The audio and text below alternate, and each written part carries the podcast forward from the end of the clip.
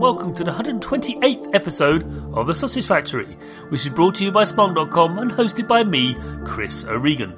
In this show, we interview video game developers and ask them how they made their start making games, what their influences are, and who inspires them. Split into two halves, the show initially focuses on the developer themselves, and in the second half, we discuss the game they're here to promote, which in this case is Semispheres by Vivid Helix. Radu, Hello. who are you and what do you do? I'm a software developer turned game developer, and I've been working on this game for for a while now. So all in all, it's about two years, but it actually spans four calendar years. The first version of the game was in 2014. So yeah, it's been a while.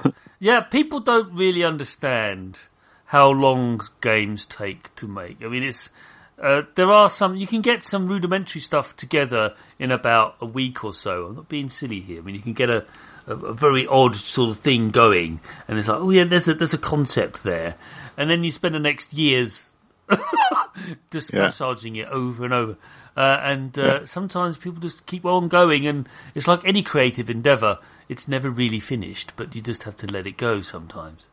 Uh, yeah, nothing, nothing's really finished Nothing's any really anytime. Yeah. Nothing's really finished. So this, um, but before we delve into Semispheres, let's talk a bit about you. Um, how did you make your start making flashy, lighty video games? So I already mentioned I I used to be a software developer, so I worked outside of games and let's call it enterprise software for quite a few years. I think like ten plus years. I dabbled a bit with video games in early 2000, but uh, due to like reasons like changing countries and everything, I dropped that and focused more on the uh, just uh, let's say more boring side of uh, software. Well, let's Uh, probably though say enjoyed, more, like- you know, essential. Maybe of like things that you Yeah. know. You go to an ATM machine and like, how does that run? Well, Yeah. yeah. No, I, I was fortunate enough that uh, I think most of my jobs were were really good, and uh, I, I do enjoy writing code, so Right.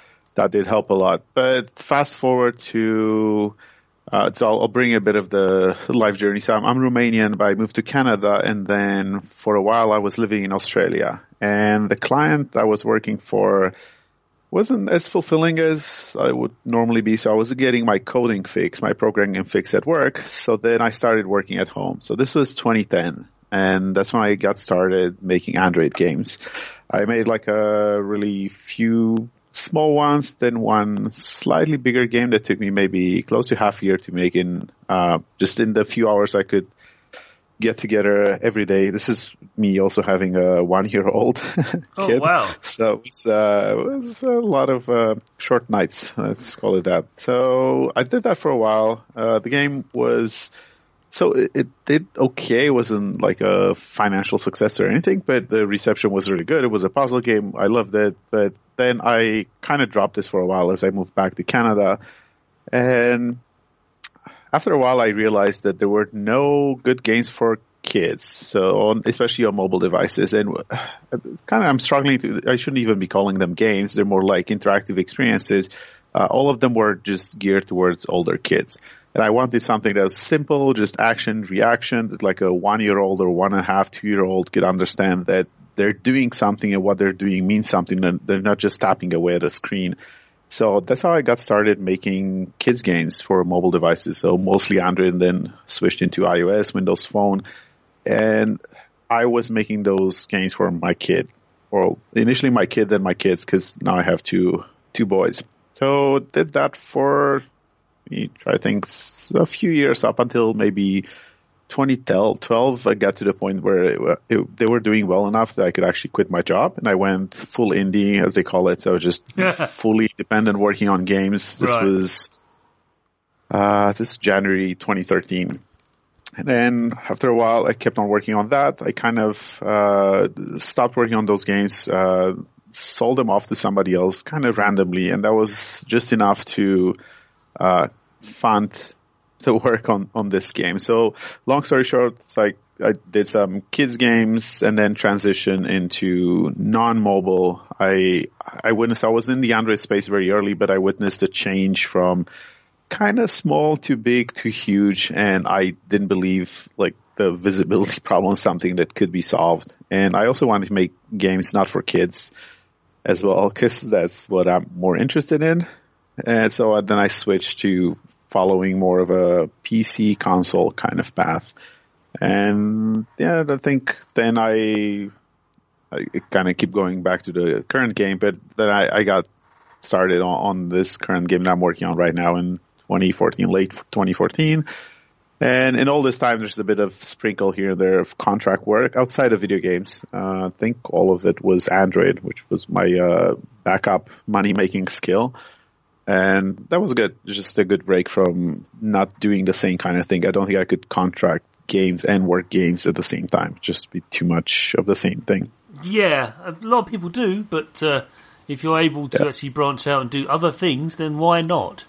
Um, yeah, it's kind of hard to keep up with multiple uh, sort of things in uh, in computer science. So games and Android are already too big. Mm. Can chunks of information. I've got two questions for you. First question is um, this is sub questions based on the main one, but first one: What is your first game you ever made? Can you remember that? Oh, uh, so I think it has to be like ninety nine or ninety eight. Okay. Uh, uh, trying to figure out. So one of the earlier ones that I made was so for my my thesis when I when I graduated. So I went to Com ComSci, uh, and when I graduated, one, the application was actually uh, an implementation of the Risk game, like the world famous Risk, using yeah, genetic I'm, algorithms. I'm, I'm, currently which was I'm currently playing um, Risk Legacy at the moment with some friends. Oh, I, have never played that. That's the one that's like permanent, right? It is, yes. Yes, uh, yes. That, when I heard about that, there was something about it. It's like I, uh, I feel so odd writing on this. oh, we tear cards these cards. You tear cards up and everything. It's amazing. Yeah. yeah. So I did. That was one of the first ones that I got. I guess a few other people to play because that was just for the um, for the thesis, which was on AI in modern games wow. included okay. included a lot of game reviews. I had 18 pages of game reviews from a uh, from an AI perspective at the end of the paper. So that that made me feel good about playing video games while being a so, student. It's like yeah, I'm researching now. This is your bachelor degree, was it? Yes, yes. so, was it, I was yeah. in computer science, I'm assuming, or yeah, ComSci. Yeah, this was back in Romania. Right, was, right. Yeah. Okay. And did you do anything before that as a kid? Uh, yes, I used to. Yeah, a good thing they bring it up. So me and one of my friends, uh, you live in Europe, so you must know of the ZX80. Oh yeah, uh, I, had an, I had an 81 as a kid because yeah. I'm, I'm, old. So yeah. in uh, in Romania, we had we had people that had like the real thing, like the ZX80, like the Spectrum Sinclair yeah, or things like that, which were really expensive and hard to get. But there were also three clones, so uh, which were made in Romania, like different names and made in different areas of the country. And I had one of those. So for all intents and purposes, it was similar. I mean, it would run the same things. Uh, like it was the same kind of OS. You would run the same assembly code and everything. So me and one of my friends who had a similar machine, like a different kind of clone, uh, we would exchange programs. So I wouldn't call them games as much. We were just like programming uh, little animations so back then, to actually do that kind of stuff, you would take a uh, like a small eight by eight square, like uh, bits, and you need to come up with the numbers to just draw something. So then yeah, you yeah. punch in those numbers. Yeah, it was like you'd have to. Poke, it was really yeah. You have, to, you have yeah. to change the memory addresses in order to, to do stuff. Yeah it was it was really insane. But it would do like a back and forth, like sort of uh, maybe like digital letters. I, I, cannot call them anything else. It was just like a small animation of like this small dude uh, chipping away with a pickaxe at something, and finding a piece of gold and walking away, and then the the end following him off the screen or something like that. Right. And that took like a long time to make. Cause I was what grade six, seven. So what like 10, 12? Yeah, yeah, 12, yeah sorry, I'm British. We, we don't, so. Yeah, the grade thing we don't understand, so no yeah. idea. It's best to just give us ages. I, I can yeah. inwardly translate, but it's kind of hard. Like 9, grade 9, I think you're about 13 then, I don't know though. yeah. uh, yeah, I've had, I had to explain that to American friends. Like, I have no idea what you're talking about. What? Sorry, could you just give yeah. me an age? I don't know what you're talking about. Okay, Yeah. th- thank you. Right, yeah, because uh, you know British uh, stuff is interesting, but uh, well, it's not. Um, so yeah, I mean Spectrum. What do you make of the renaissance of uh, Spectrum development and how there's a new one coming? Do you know there's a I, I- I saw uh, was a Kickstarter or something like a few. It was a couple of years ago. I know they they wanted to do a remake. Yeah, Uh, they're making I- another one now. It's called Spectrum Next. It's uh, it's basically a, a Spectrum with an HDMI port sticking out the back of it, and uh, but it's got a full keyboard and everything. It's uh, and it's got uh, like a, a SD card reader, and you can, but you can also load games from tape on it. Oh, that was that would bring back memories. Yeah, And well, yeah, people said you know that it was terrible for the uh, for the for that you know, but the Spectrum only took about five minutes to load game because the baud rate was really really fast. It's not like the C64 which took ages. But anyway, thanks for the history. It's good to know oh that yeah. you. Uh, so take it all the way back. all the way- I just like to do that with people, so I know people know how long you've been tinkering away at uh, ones and zeros, which is clearly a very very long time. It's Yeah, been, it's been your it bread and butter indeed. for a very, very long time. It's good to know. So let's move on to what your influences are. So obviously you love making puzzle games. So what is the biggest influence you, you have as, as a creator of video games? So I think like the motivation for that is because I love puzzle games. Uh, making a puzzle game is like the greatest puzzle. Uh, So it's just coming up with the levels is a puzzle in itself. So you're trying to solve the problem of like how do you make something that's interesting. So you come up with an idea and then you the puzzle is to that you that I have to solve as a game designer is how to make this level interesting and not broken. Because you might have something that like plays good but then you can game it in a way. And for a puzzle game there's nothing worse than that. So it's I, I guess it kind of scratches the same itch as playing puzzle games making puzzle games I I don't know why I keep going back to that. I I do prefer puzzle games as a player. I do play many other games as well. It's just this is something that I kind of go into, and it it's in the same vein as like programming and all these. They all play in the same space. Um, in terms of influences, I think like the two biggest ones I'd say I was really, really impressed with Portal and what they did. The first one, I, I mean, the second one's great too. But the first one, what they did in tutorial wise, the fact that they don't have a tutorial in the game or like a, an explicit tutorial, like do this. It was just all baked in. And I thought that was brilliant. Like the pacing and the progression of the levels, i it's great. And that's what I'm trying to go for in, in my game. Uh, just not, not have any kind of tutorial, just making the levels be tutorials themselves as you introduce something that's small enough that the player has no option but to solve it and understand how that thing works before they move on. So the sheer So- the, the sheer act of creating is what drives Yeah. you, what influences you more. Is the is the challenge of you have a mechanic, you have a system. This is a thing that really does work. How many different ways I can can I make it um, more interesting, more interesting, and escalate and escalate and escalate? Because you don't want a cliff face of because the worst thing you want is a difficulty that sort of spikes. Because you you and I probably experienced that in many many games. Like, oh, off I go. Oh, yeah. You know, it's like, oh, great. What am I supposed to do now? Whereas, in, you know, with semispheres and, and indeed Portal, there is definitely a very gentle and. But the one thing about Portal is that it has that humour in it. Yeah. it's just to the point where that helps. yeah, it helps a lot because while you're you may be very frustrated, you're laughing you're you're, you're laughing quite hard because of what the computer is telling you. It wants to give you cake and then kill you at the same time. Yes. I think yes, um, but um, not I'm obviously not It, spoiling it. it, though. it is it is really hard because finding that fine line between too hard and too easy is very difficult. I, I I'd obviously like as many people to enjoy my game.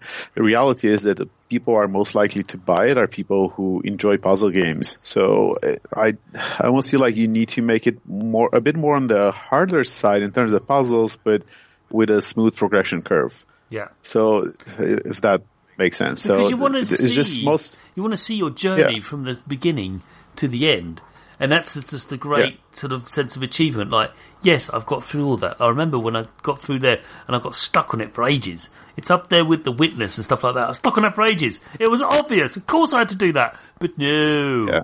Yeah. Yeah, and uh, there was a second influence that I I, it didn't really manifest itself in my game, but it's probably my favorite puzzle game of all times.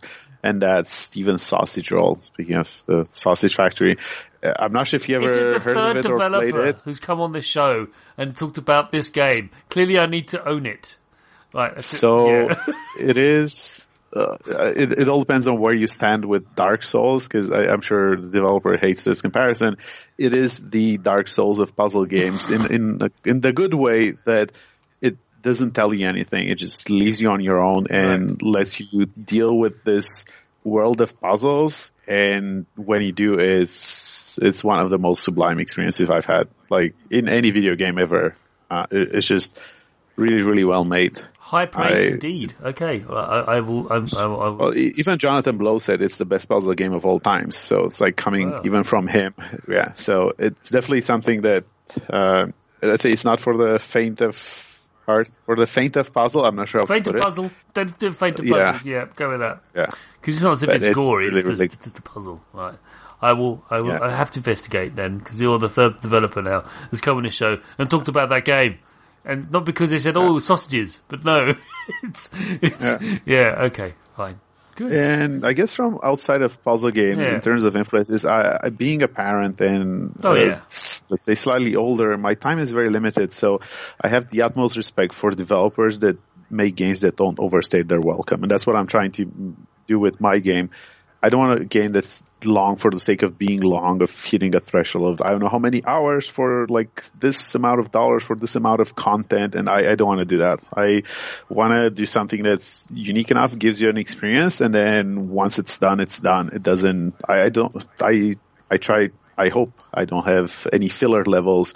So everything is kind of serves the greater purpose of reinforcing something is not just, oh, I could do what, like five more levels in here. Let's just add them. So uh, with that in mind, my game is a bit on the shorter side of things exactly because I didn't want to just add stuff that didn't fit with the whole game. Uh, yeah. That's- so that's part of the influence is that, that thing that games like, if you look at, let's say Inside, which is again, it's two to three hours long. It's a pretty short game and it's an amazing experience. I'll take an Inside over a 50 hour game anytime. Just, um, yeah, I guess that, that's why I don't play many AAA games anymore. It feels like a lot of them just, uh, kind of not it's the same thing, but they exploit this. I have a problem with stopping playing them, and so I need to finish everything. Yeah. And then 50 hours later, it's like, oh, I that's 50 hours I didn't have to begin with. Yeah, So, I mean, I, was- I did. I failed to ask my second question earlier. I remember it was my little sub question about um, the making of games because you said you made a lot of Android games, so and, and- and mobile games. Do you think now you, you needn't? You know, you might not want to answer this question, but that's fine. But do you think there is a market for uh, the more traditional game in the mobile platforms? Yes, most definitely. So, and there's examples to back that up. There's a few games that went out that are definitely not casual. So, uh, so what I mean by that, not casual in the sense of uh, difficulty. So there, so if you look at Downwell, there are definitely gains. So the attention span will be shorter. So you need to structure your game differently, but the core experience is closer to a traditional game than a a casual game. That's what seems to be more popular on on mobile devices these days. I, I know I would play, and I, I really love the Hitman Go and Lara Croft Lara Croft Go Yeah, they're good. series. Good. Obviously, puzzle Yeah. games again. Uh, and I would actually prefer to play those on a mobile device than on a on a PC, just Mm. because they f- it feels like they fit better. They're more tactile like that. And there's there's definitely other games that did did Yeah, well. I mean the, uh, the like XCOM game Reigns. is good, and Reigns, Reigns is good. Yeah. But I was Yeah. thinking more of a, even more traditional, like XCOM or Final Fantasy or um, that kind of realm. I mean, they, they, they do have a market. They do have a an audience, don't they? Yeah. Yeah, like uh, my all-time, uh, not, not shouldn't say all-time favorite game necessarily, but the game I've put most hours in ever is FTL, and that also came out on uh, did. mobile It did, and it worked really well as well. Oh, Yeah, it worked really, really I well. I, I still prefer the keyboard personally, but it, it did really well and worked really well. I was I thought it would be way worse, and it was like, yeah, I I could totally see myself playing another hundred hours. on this, so yeah, I- will just stop here. I love watching because I come, I watch some Twitch streams sometimes. I stream myself, so it's, it's kind of de rigueur that once you stream, you should watch others as well, of course. And uh, I've watched some fella. and It's so much fun to watch people playing that because like, oh, they're going to die. How are they going to do? You can't. You can't. You cannot survive this. No, oh wait. How did he put that in the bag? And you learn so much Yeah. because he basically he trans he he transmitted all these little dudes, and uh, he had a transporter, and he just he basically boarded the other ship and blew them up from the inside. yeah, It's terrifying. that game's so deep Yes. on so many levels. Yeah, So and I suppose I probably know the answer to this one. Maybe I don't. But the next question, core question, is: What developer do you most admire in the industry, and why? Uh, I think that's really hard to to answer. I I don't know that I have like a one singular one Okay. that I, I I I would go like, oh my god, this person here is here. I there's there's so many things that are doing great work. I, I really appreciate it when people try to do more than just the games. Right. So the, the, once I say that, there's a few examples of people that, that they're just other people would just normally think about like right away, right? So like Rami or Jonathan Blow, and just there's obviously like all, all these people. Just I've been to so many shows and I've met so many independent developers that are amazing. It's just unfair to I know it's a very hard that question. the- like yeah, just one person. yeah. I mean, where I give a get out to people is you can name a company if that helps, and that's that's fine because that makes it a bit more less personal. Because you don't want to hurt anyone's impersonal. feelings. Yeah, you, you don't want to, you don't want to hurt anyone's feelings. So Oh no, and I, I don't feel like that. It's just I'm not. So I don't have any uh, anything like a one particular developer that I would say this is the the person I necessarily most look up to. There's a there's like a group of them, and it's a combination of like some of them are well known and some of them are not necessarily well known. yeah, And each of them does something really really well in a certain area, right? yeah. So So my last question in the first half. Um, yes, we made it. There's a there's a boss battle at the end, but yeah, we, we made it to the first half. Is um, I kind of re- legally required to ask this because it's a podcast about video games, so I have to ask this question. What are you playing right now? oh, uh, so I'm actually going through all of the games in the IGF. Oh, right. Uh, so yeah, so I actually bought all of them, and I'm about one third of the way Can through. you talk about that? so, or I can't remember. Uh, yeah, They're- they're I mean they're, they're no, they they they're they're they're publicly out there. they're So they've yes. been nominated and they've been known. So there you go. Oh, there you go. Yeah, yeah, yeah. So how's that? So I'm going through that. It's really good. There's some really, really amazing games, and uh, it's just a reminder though that uh, everything's subjective, right? So I I look at some games and then I it's just some games resonate with me more than others. So obviously, because different people have different tastes, right? So it's very, very obvious.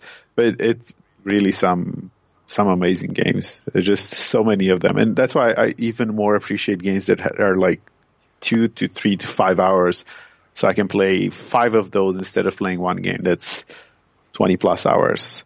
And when I'm not doing that, I'm also playing. I got into Rocket League recently, which I was trying to avoid, but I've got that like, game uh, twice now. I've got it on my PC and my PS4. What's wrong with me? yeah, but uh, it's it's so so good. so far I've managed yeah. to avoid Overwatch. I don't know. Oh yeah, I've, I haven't even bought no, it exactly for that. I know reason. what will happen. Yes. But since I get in this new graphics card, which we'll talk about before the show, everyone. Um, yeah, Yeah. that's probably going to happen now. Damn it! oh dear. But no, it's um, well, yeah. Rocket League is. Yeah. It, it has all the when you describe it to people, and go, okay, yeah, that sounds like the worst game in the world. Yeah, it does, doesn't it? But it's not. Yeah, but it plays so well, and it's, it's so layered. I think that's what I enjoy most about it. It's like so many levels of uh, mastery inside the game that I I don't have the time or the skills to get to. But just seeing some of the people, I'm like, yep, Yeah, that's why. They, yeah, it's when they juggle the they're ball. the pros. It's when they juggle the ball. Yeah, the juggling of the ball. Yeah. That's that's what makes the divides the amateurs driving around the bottom ramming into each other versus those who are Yeah. doing ballet with a with a yeah, rocket power the aerials. Yeah. It's just like really, okay, I'm going to put my controller down now and let you get on with it. But, yeah. Um, but it, thankfully, I haven't spent too too much time with Rocket League, so just still because I I'm really close to release, so I I just I don't really have that much these days. Yeah. Although you know, by the time we're everyone's listening to this now, the game's already out. Oh yes, yes. Because you know this this is future you're, you're, yes, future. Yeah. yeah. So that's the end of the first half. Well done. You managed to survive. Um, yay. Yay. So let's move on to the second half of the show where we delve deep into semispheres.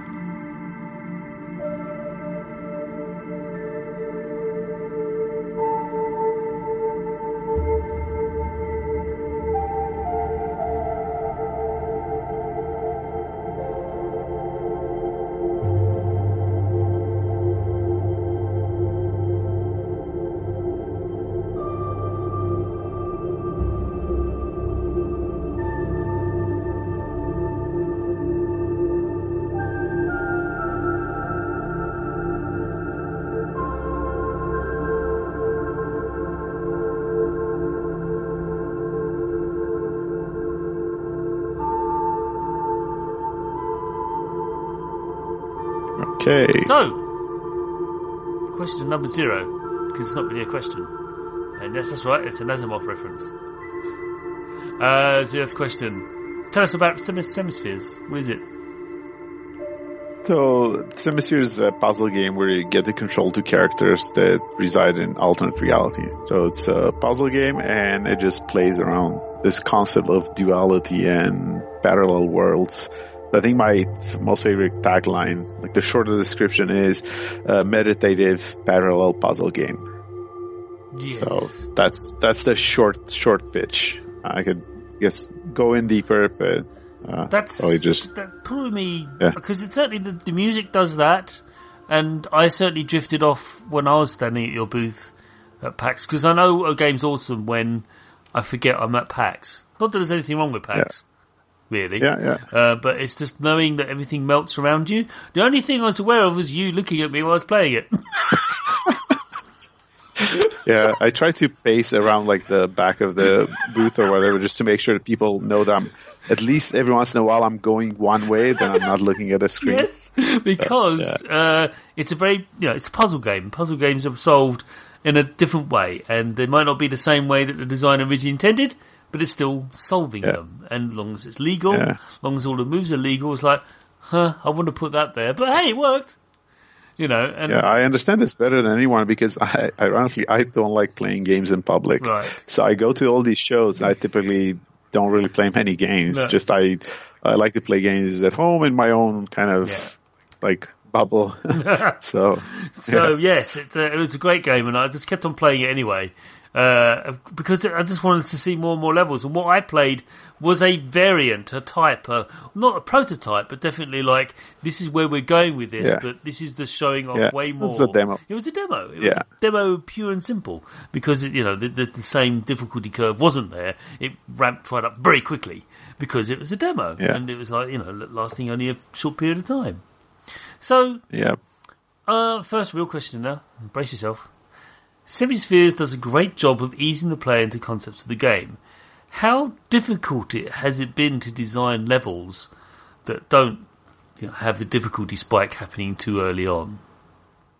Wow, this is really hard. So it, it really helped a lot that I've showed the game at multiple places, so probably more than a dozen events, and some of them pretty big, like PAX or Tokyo Game Show. So uh, get lots of traffic and uh, lots of, let's say, I don't want to call them core gamers, but I cannot find any better word. Like sort of people who are more like serious about gaming, so not let's say casual. Yes, enthusi- that's a perfect word. So that helped a lot, and also I did some long form testing because at conferences the only thing you can do is get people to play a game for like five to ten to maybe half an hour, like thirty minutes. That's the longest. Anything more than that is it's not humane anyway. And I did some long form playtesting where I found people off of Reddit on my uh, silly city I live in and got them to play through the whole game and record the playthrough and send it to me so then I can analyze and see where the problems are. Uh, for the most part, it's a process of trial and error. So you design these levels, you think about it. So I actually use um, Inkscape, which is sort of like an Adobe Illustrator thing, just to arrange the levels. So I, I took screenshots of each of the levels, and then I can arrange them around, and then I can visually see, oh, this level introduces that, and then this level uses it later, and I can figure out a way to lay out all the levels. What's the order that I think would work, and then back to the players, getting them to play through the whole thing and see where they get stuck. And it's this almost like this whack-a-mole process of like, oh yeah, they don't get this thing. Let me just change this one level. I'm just to tweak this small thing. And then now in the new version, they realize that that level is actually teaching something that you didn't even realize. you have to put it back and then juggle some other things around. So ultimately it's a process of just iteration. So you try, you, you see what the problem is, you make like an assessment or a hypothesis is like, okay, this is how I'm going to fix it. You fix it and then you try again to see if you actually fix it and if you didn't introduce a new problem.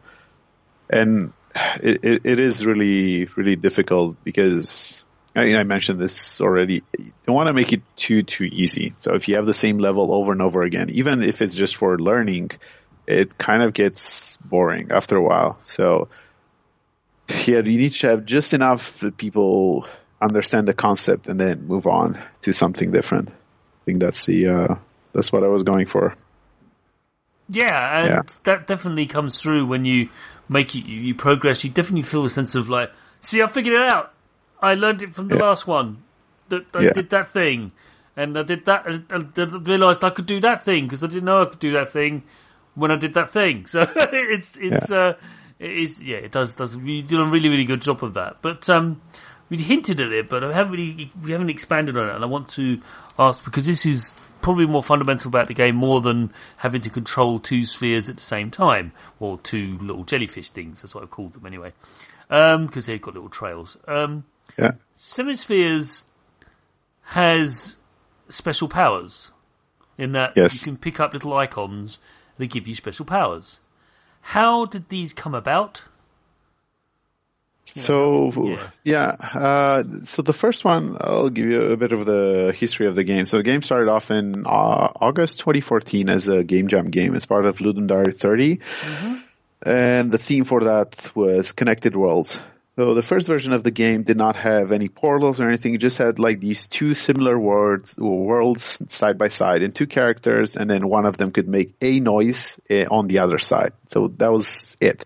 So pretty much the equivalent of making a noise in a portal in the current version. So that was what I came up with in like 48 hours of the game jam. I guess the first power or ability was a combination of what I call the ping or noise making and the portal.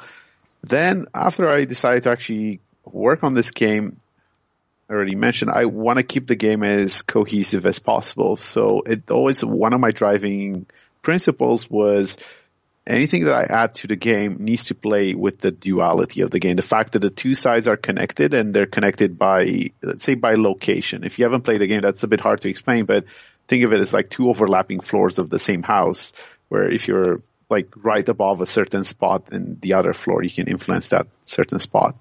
And uh, the game is stealth themed, so you have these guards that have like vision cones, so it, it takes it borrows from other stealth games. So I could bring back any of those mechanisms. So anything they can do in a in a stealth game, I could potentially bring back into into this game and add more content, and that's fine. Probably not something too difficult to achieve. However, like every single time I, I looked at any of those, I was trying to think if I abstract it away, is it the same thing as before? So let's say if you, uh, if I have like a, a noisemaker that I put down and I walk away and I trigger remotely, that's fundamentally the same thing as the other guy being in a portal. So it's n- not necessarily that much different. So uh, from the kinds of levels you can come up with, they would almost be derivatives of what I already have in the game. So that's why there's maybe two, five or six different abilities and let's say two uh, behavioral um, abilities or like things that you do that are used inside puzzles that all work together and they don't necessarily overlap in the sense that they're they're not the same thing.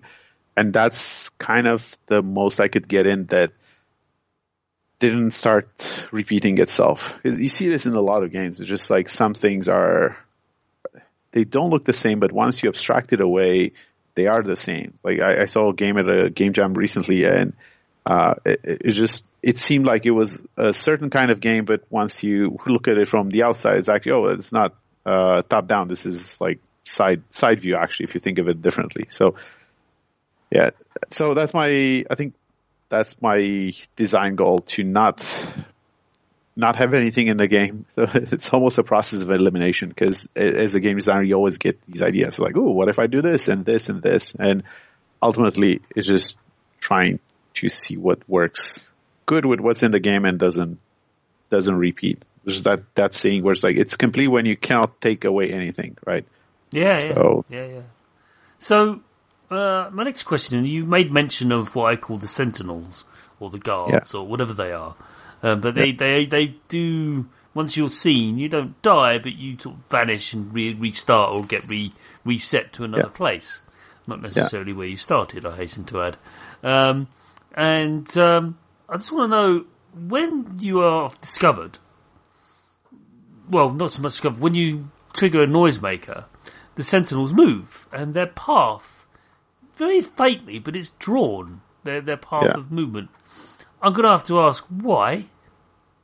So that was the feedback from somebody that uh, playtested the game that they um, they wanted a bit more insight into what's going to happen. And one of my other driving principles is because I'm borrowing from stealth games, I think those can be like divided in two major categories. So you have the uh, let's say the mark of the ninja way of uh, stealth games where you have depending on how you play but let's say on the easy mode you have all the information you need on the screen. So it becomes purely a problem solving game where you just need to figure out how to make progress. Now if you take a game like dishonored which is a great game i I personally didn't enjoy it as, as, much as a stealth game because it goes a bit the other way where you also have these abilities, but you have this uncertainty that you don't know if this guard's going to see you or if you can squeeze through there. It's a 3D space. It's, uh, it's not everything is in clear sight. So uh, they're both valid design decisions, and the Dishonored way actually comes with like more tension because you don't know. It's like, oh, is he looking this way? Am I close enough? Is he going to see me? So you you don't have like clear information about the guards and their positioning, and even their patterns are harder to uh, see but it goes for a different feel. So I was going more for the feel of like you have all the information. So it's primarily a puzzle game. I feel like puzzle games and stealth games are kind of related in a way that a puzzle game typically, let's say, has one solution, a stealth game has multiple solutions, but it's almost exercising the same kind of uh, brain muscles or like brain areas by trying to solve it.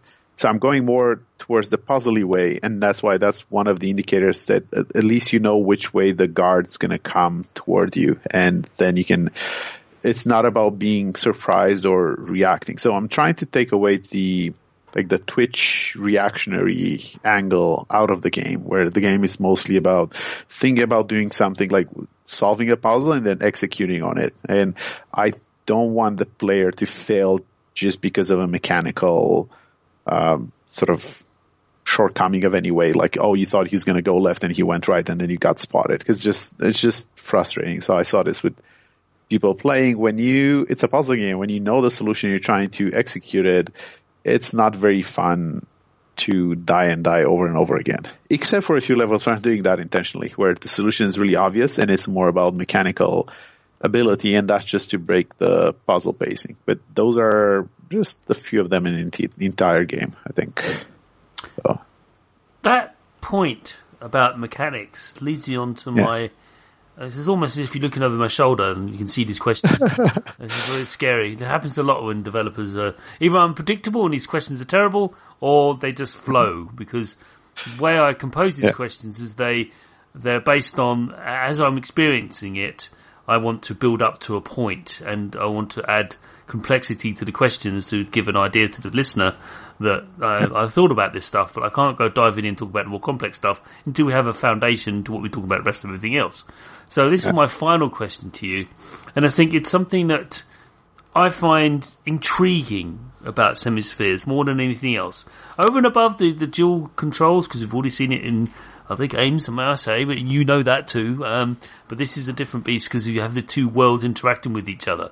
Uh, but yeah. they, they don't actually interact with each other unless you're in the level area, but level select, which is quite fun. Yeah.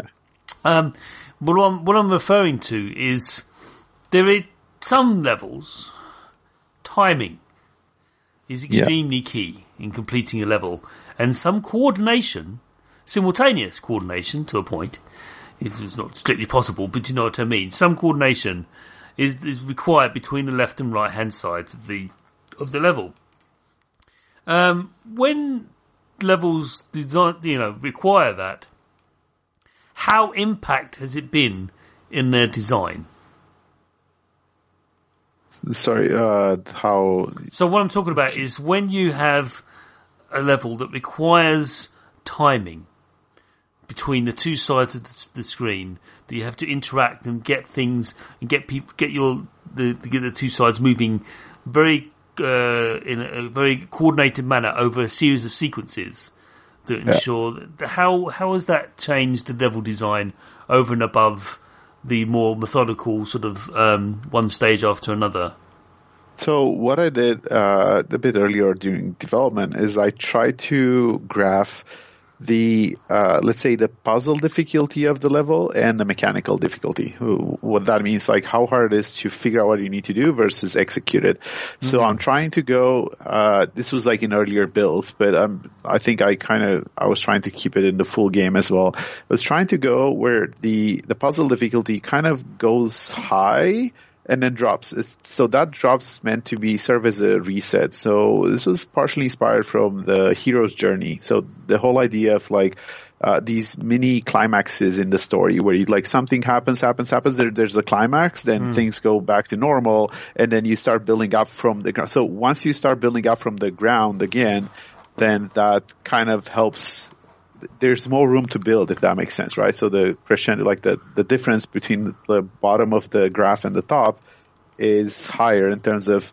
the difficulty you can build on the next set of puzzles. So that was like, that so it's twofold. Like one of them is meant to break the pacing of the puzzles where you can't add, keep adding more and more and more difficult puzzles because it's just gonna, I think that's just not gonna be good. You need a bit of a breather every once in a while and those are meant to be that. And then I'm trying to keep these constrained to what you need to do is, I think, except for one level, they're either symmetrical or um, asymmetrical. I mean, in the sense that not asymmetrical, but the opposite, which are easier movements to do for for humans when you need to do something in the same way. And the other consideration was that I look at this as how I imagine playing the piano is, where it, it's not a reactionary thing where you need to do something really fast. It's more like, okay, so I need to do this. You think about it and then you execute it. So it's like you plan in advance, then you execute the movement that you wanted to do. I think that's that's why those levels are in the game. Anything else, I've actually had other things in the game that I took out. There were around movement around guards, and I had guards patrolling and everything. And I took it out because I felt it didn't fit with the rest of the core, the core of the game. So it took it out too, like it took it too much away from the puzzle aspect of things. So I felt this was just close enough. So it's deviating a bit, but just the idea of like having to do something at the same time is interesting as well because there there's a bit of that uncertainty of like am I doing the right thing when I'm trying to do both at the same time? And you don't know until you try it. And yeah yeah. then that, that so from what I hear like in terms of feedback from the players some of those levels have been the most rewarding uh, because they it's something that it looks like really hard to do. And then cannot do it, and then all of a sudden you can do it, and it it feels like an achievement. That's so. right. That's that's the best puzzle games do. They, they the player the sort of sensory feedback is very important, and uh, yes. you know that reward of actually, yeah, yeah, you, you did it. You managed to uh, foil the, the, the sentinels and many other traps besides. Well done, yeah. you. You're not dumb. and uh, but the, I just felt I just want to ask about that because I found that some puzzles did require you to, you know, do a bit of uh, hand-eye coordination to get it done because you know what we needed to do. It's just being able to do it. it's, the, it's Yeah. so yeah, it's a careful, careful balance. I think we said the word Yeah. balance a lot in this show, and it, and it happens Yeah. because this kind of game requires very, you know, you don't want to have people picking up the controller, especially against the wall, because out of frustration. It's not going it doesn't help you, doesn't help anyone. The whole point Yeah. is the game is meditative. If you're grinding your teeth while playing it, you shouldn't be playing it. Yes. yeah, that that wouldn't be the definition of meditative. Yeah. No, it's the, the quite opposite of that. And I certainly don't grind my teeth when I play it. I think it's. Uh, uh, I, I love the my favourite part of it is um, the opening screen uh, when you open a new level and it's all it's overlaid each other and then they split off either left and right. Yeah. And um, just seeing that first thing, that first two, few, two or three seconds, of me sitting there going, "Oh, what, what's this?" And it's just, you know, what what do I do now? How do I solve this one? And that's that's Yeah. really that's, that's not solving it. Yes, that's part of it. But discovering new ones and figuring those out—that's the real core to puzzle games. And certainly, Semispheres builds on that tenfold. So well done for doing that. Thank you. Thank you. So the game is out. I know, weird, right? It's By now it is, yes. Yes, uh, it's out on the PlayStation 4 and Steam, Windows PC. Yes. Uh, you do, you do, yeah, you have, controllers kind of required for this one. Sorry, gents. Uh, Uh, actually, so it, it does play with a keyboard. I and uh, the keys are remappable, and I I personally prefer. I'm a keyboard gamer, so Oh, right. I I personally prefer that. It's just there's some hardware limitations where you may need to redefine your keys. Yeah. Um, like, yeah, but uh, just, just because some keyboards don't allow more than say three simultaneous key presses at the same time, depending on the keys that you choose. So it may be like WSAD and IJKL or WSAD and arrow keys uh, that work well depending on your keyboard. So it, it definitely works with a keyboard, and I've I finished it many times while testing with a keyboard. Interesting. So, okay, I prefer yes. a controller, but that's just me. Um, Radu, it's been fantastic having you on. Likewise, it was a great pleasure. I, I hope you, had, you got something out of it. Um, it's uh, it's it's been really interest, interesting talking to you about your your history and also the development of Semispheres and your ideas and how it evolved. It's been really interesting. Thank you very very much. Well, thanks for having me. It was uh, great to be able to talk about these kind of things. So, Yeah, yeah. I'm glad you enjoyed it. So, uh, do wish you the best of luck with it and your future endeavours. You're more than welcome to come back on to talk about whatever next game you're working on. No doubt it is something. God, no, no idea what it is. Of course I don't. And nor should anyone until you're ready to, to, to share. So, but, uh, yeah, thanks very much for coming on. Well, thanks for having me. And so ends another episode of the Sausage Factory. Do leave us an iTunes review, and you can also, don't forget, listen to us on Stitcher.com. So just go to Stitcher.com and you can stream the show from there. You just look up the Sausage Factory and you can find us. That'd be great. You can follow me on Twitter at Chris O'Regan, no apostrophes. And uh, if you want to email me any feedback on the show, or actually you're a developer, you listen to the show want your game featured on it, please do email me at chris at spong.com. Also, don't forget to check out the Computer Game Show, which is the stablemate podcast, should we say, of spong.com. Bye!